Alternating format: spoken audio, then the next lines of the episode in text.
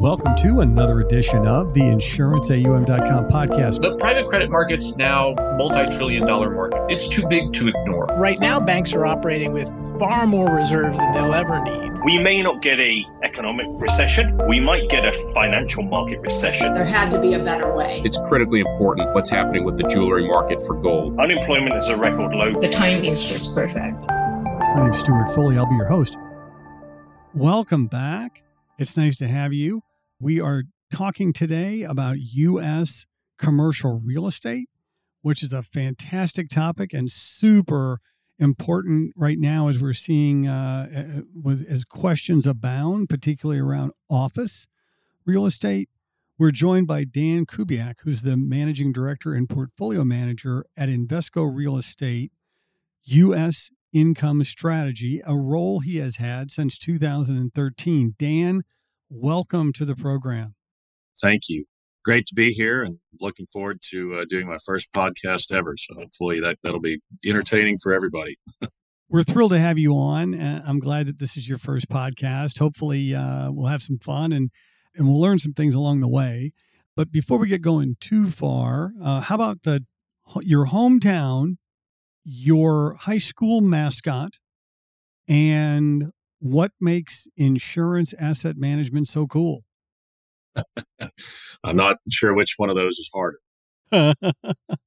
My hometown is a small town, uh, Santa Fe, Texas, often confused with Santa Fe, New Mexico, but it's a small town uh, in Galveston County, right by the, the coast, which I guess might make me a pretend expert in uh, wind insurance and hurricane risk, although I, I won't act like I am one. Uh, mascot was the the Indians, and I mean, I guess you know this this is really top of mind right now. I mean, because I, I guess not only is, is real estate top of mind, but but obviously insurance has been, I mean, almost as big a topic this year as real estate's been from a number of different angles. So I think hopefully this will be pretty timely.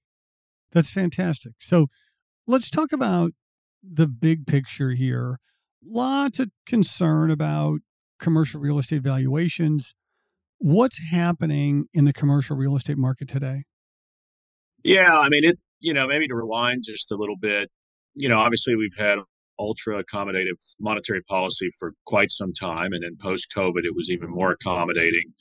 And then we had a really abrupt shift in that. So I think, you know, anytime you have a very rapid shift in the macro environment, you can kind of see some some choppiness in the markets. We saw that, you know, the global financial crisis within about a month's time period, October 08.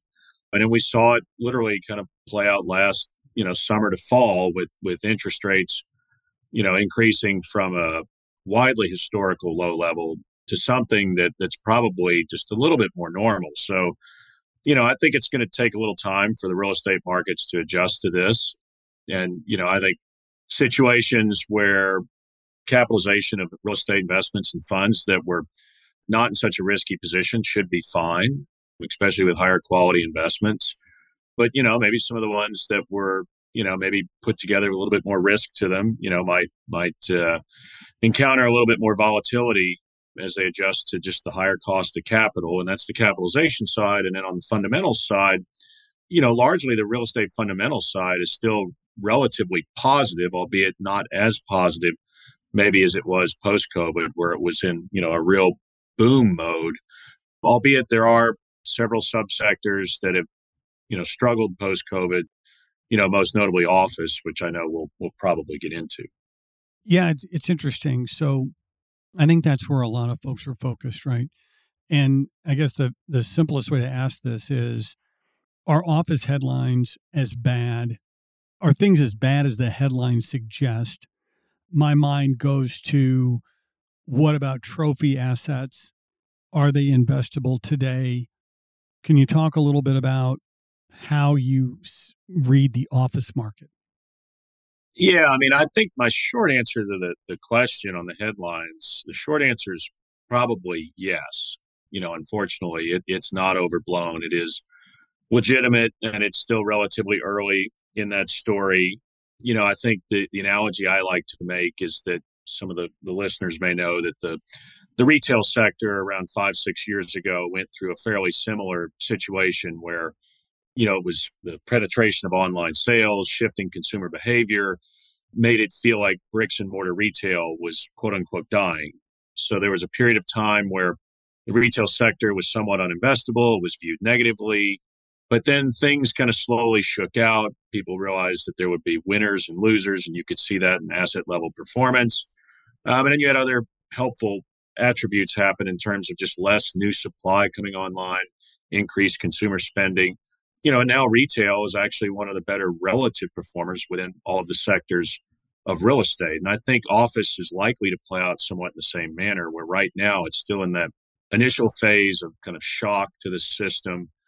And it's really hard right now to tell which office assets will be the winners and losers. And I think the one thing we certainly know is that unfortunately, post COVID, there will be more loser quote unquote office buildings than there were pre COVID. And so I think that similar to what retail went through a few years ago, that's still still shaking out.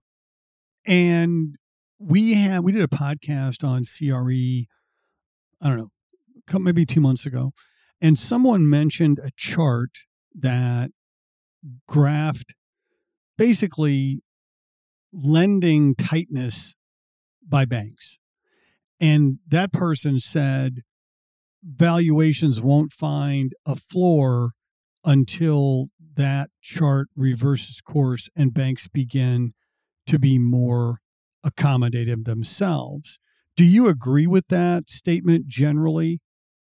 Yeah, yeah, generally speaking, yes. I mean, real estate valuations tend to be a function of both fundamentals performance, cash flow performance of the asset, and sentiment behind both equity investors and debt investors in the space. And right now, we've kind of seen the headlines that banks in general don't have a lot of capital to lend right now. The capital they do have to lend is, you know, somewhat expensive and has some terms and conditions that aren't ideal. So that is impacting real estate broadly, albeit, you know, in some of the more favored sectors, such as the industrial or logistics sectors or the residential sectors, there is somewhat available debt capital, and that's helping transactions continue to happen at a much more moderate pace. But but yes, in the office sector, you know, a number of lenders either they feel like they have too much exposure there already. That's not where they want to allocate capital. Valuation's uncertain. So there's really not a lot of available debt capital for that sector right now, unfortunately. So I think that COVID is the catalyst for this stress in the market because of work from home. I think there's folks are, you know, I've, I've, I've spoken with somebody in the last week that's 100% remote. I've spoken with folks who are hybrid, and I've spoken with some folks who are five days a week in the office in New York. What do you think is next for working from home?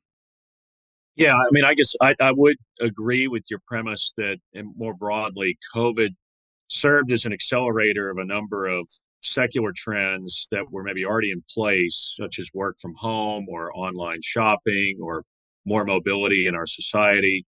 I mean, it really served as a great propeller of that. Trends that might have played out over five to 10 years, playing out over two to three, which puts a lot of stress on the system, so to speak. Within office, I think, you know, there's a lot of speculation, but I think it's very clear that things are not going to go back to the way they were pre COVID. There is going to be more flexibility built into how we use office space, the way we do it, the manner we do it. Um, I mean, off, office is not dead. It will not die.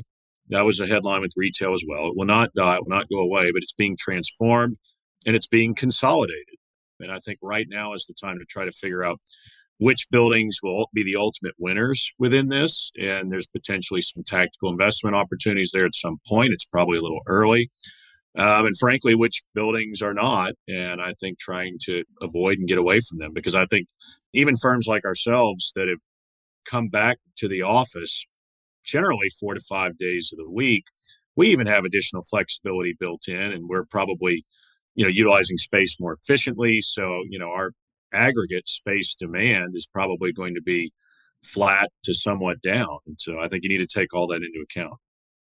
So let's shift our focus to the international markets, what are you seeing in commercial real estate in Asia and Europe today? Yeah, I mean, I definitely I'll start by saying that I'm certainly not. Uh, I'm foremost probably a much more versed on the domestic side here in the U.S., but I think there are a few things, a couple things really to point out across you know the globe. One is, I mean, generally speaking, we tend to see a little bit more growth in the Asia region than the European region, which I think is fairly intuitive to people, albeit there still are opportunities there.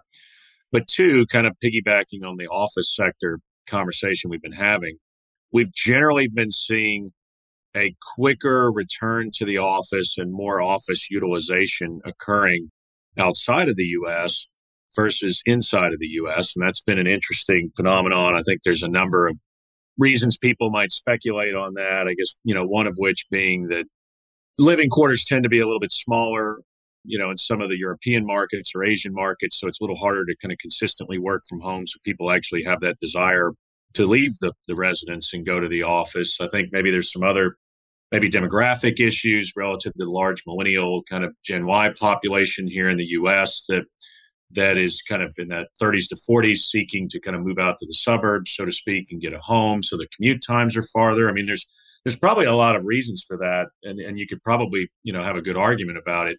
But i do think it's something worth noting that some of these other regions tend to have had a little different recovery that's really helpful.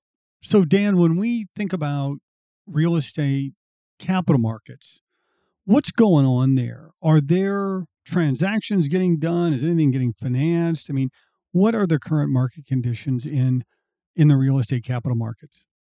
Yeah, I mean, things are getting done. I mean, I think you know there is a propensity to for newspapers and magazines sell because they they write headlines that that uh, lead you to want to buy them. So, I mean, I think there, there is a focus, you know, on some of the negative, but there are some positives going on out there within sectors that, you know, I know we as a firm and, and within our strategies really like on the residential side, the logistics side, uh, specialty sectors relative to, to self storage.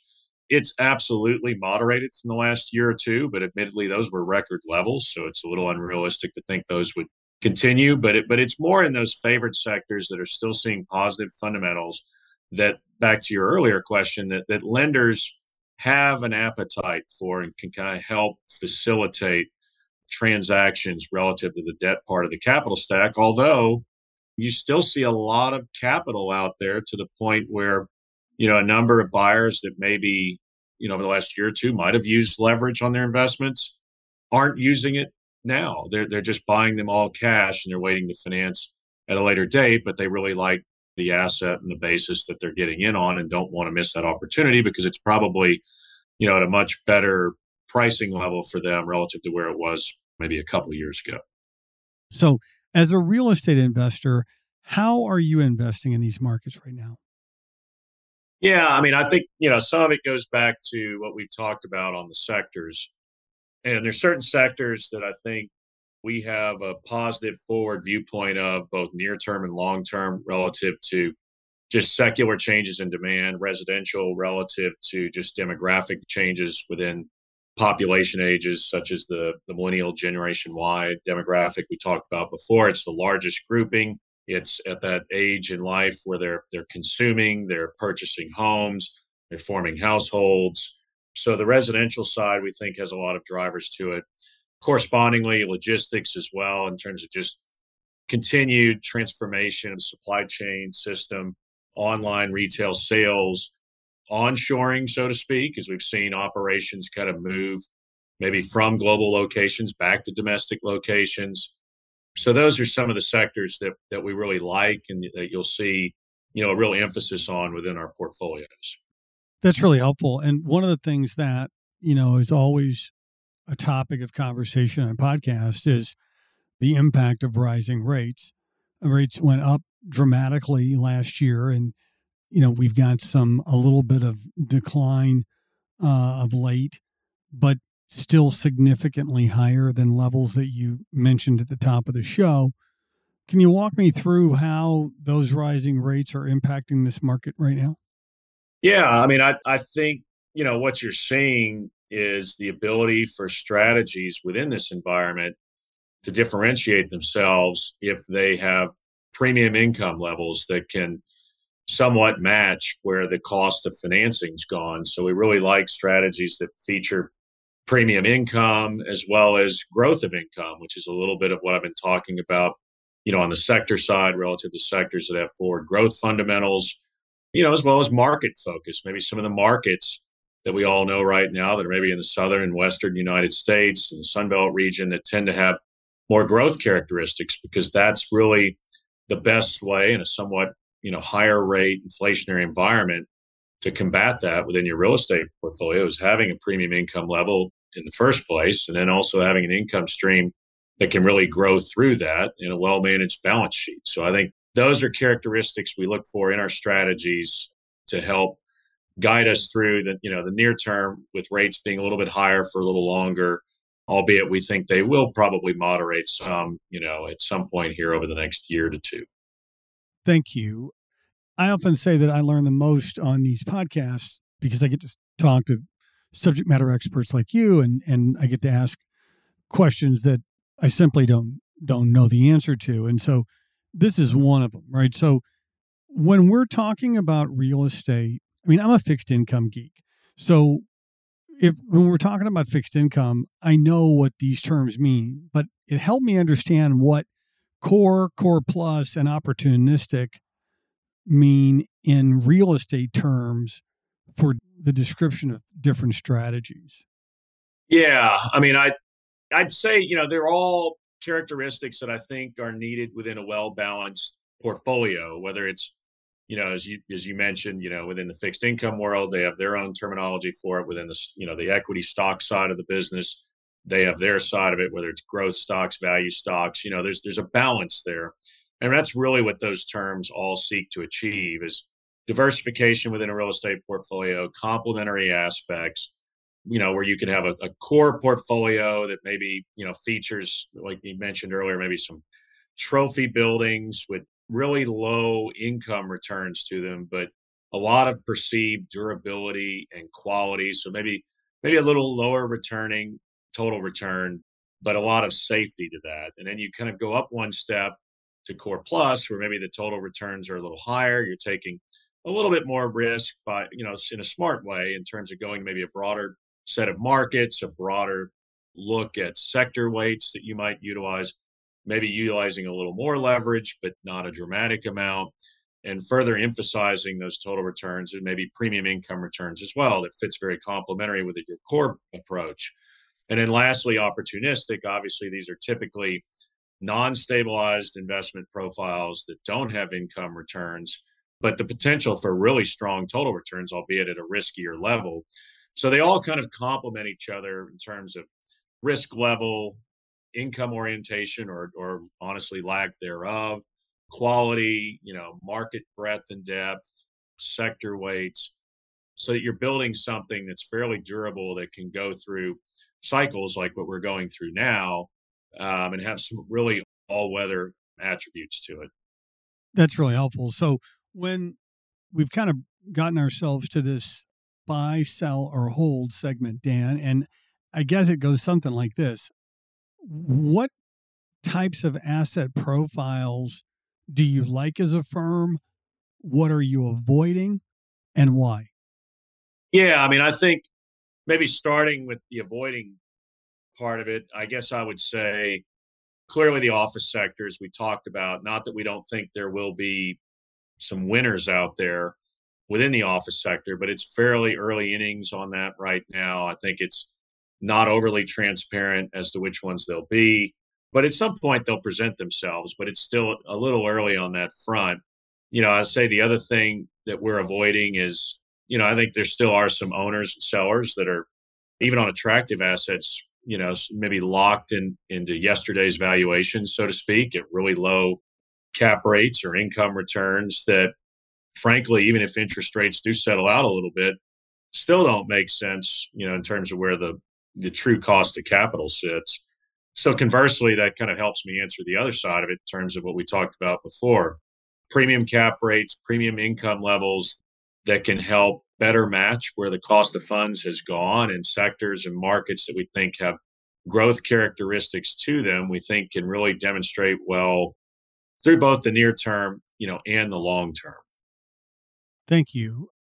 And Invesco manages a, a significant amount of insurance assets.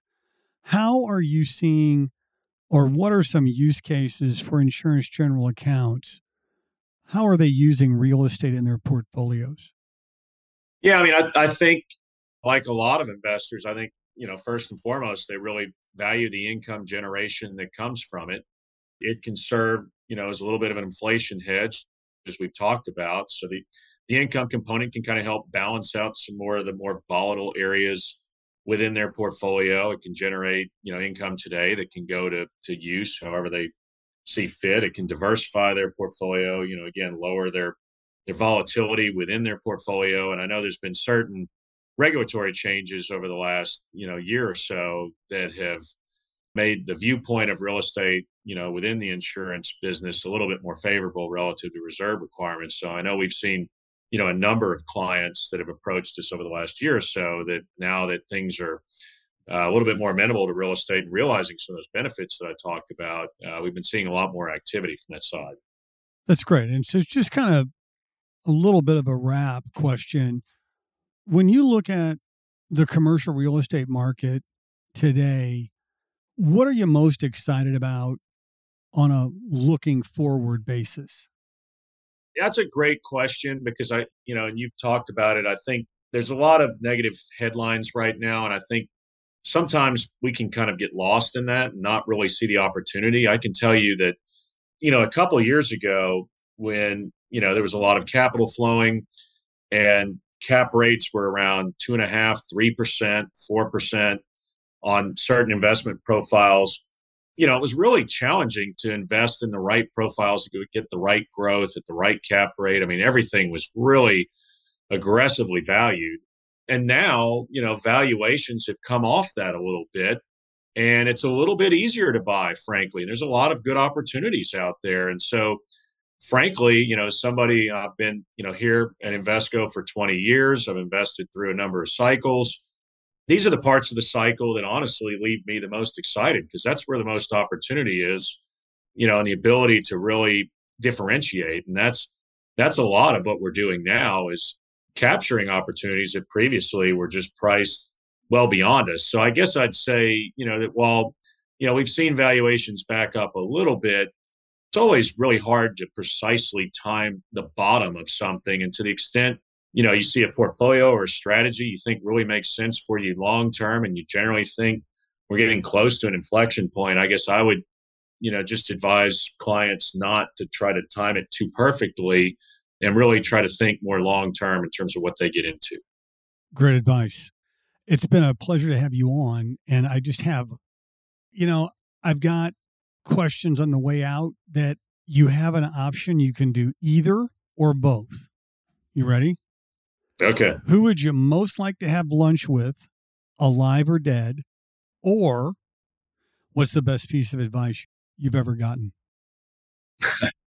well, being a, a native Texan, uh, I might pick Sam Houston uh, is the person I'd like to have lunch with. He's very dynamic individual. If you go back and look at his biography, and he was, you know, a contrarian on a number of items, you know, historically that I think proved him right. So I always find characters like that fascinating. And then also, I guess I'd say, you know, the best advice I got was really to look at situations where you are broadening your experience level and your responsibility levels. And it's advice I give some of the younger folks in our office all the time because if you're doing those two things, and you're not necessarily getting lost on what that specific role is and maybe how long you're in it. If you're broadening your skill set, you're getting more responsibility, you're generally going to end up, you know, in a much better position in the future. And I know that's something that's that's put me in the position that I am today in terms of of having to know a lot about a number of topics. And so being able to have a, a variety of roles and experiences really puts you in the best position to have all the context you need to make make good decisions. Very good advice. Thanks for being on. We've been joined today by Dan Kubiak, Managing Director and Portfolio Manager at Invesco's Real Estate U.S. Income Strategy. Dan, thanks for being on and thanks for listening. If you like us, please rate us, review us on Apple Podcast or wherever you get your podcast content. My name is Stewart Foley, and this is the InsuranceAUM.com podcast.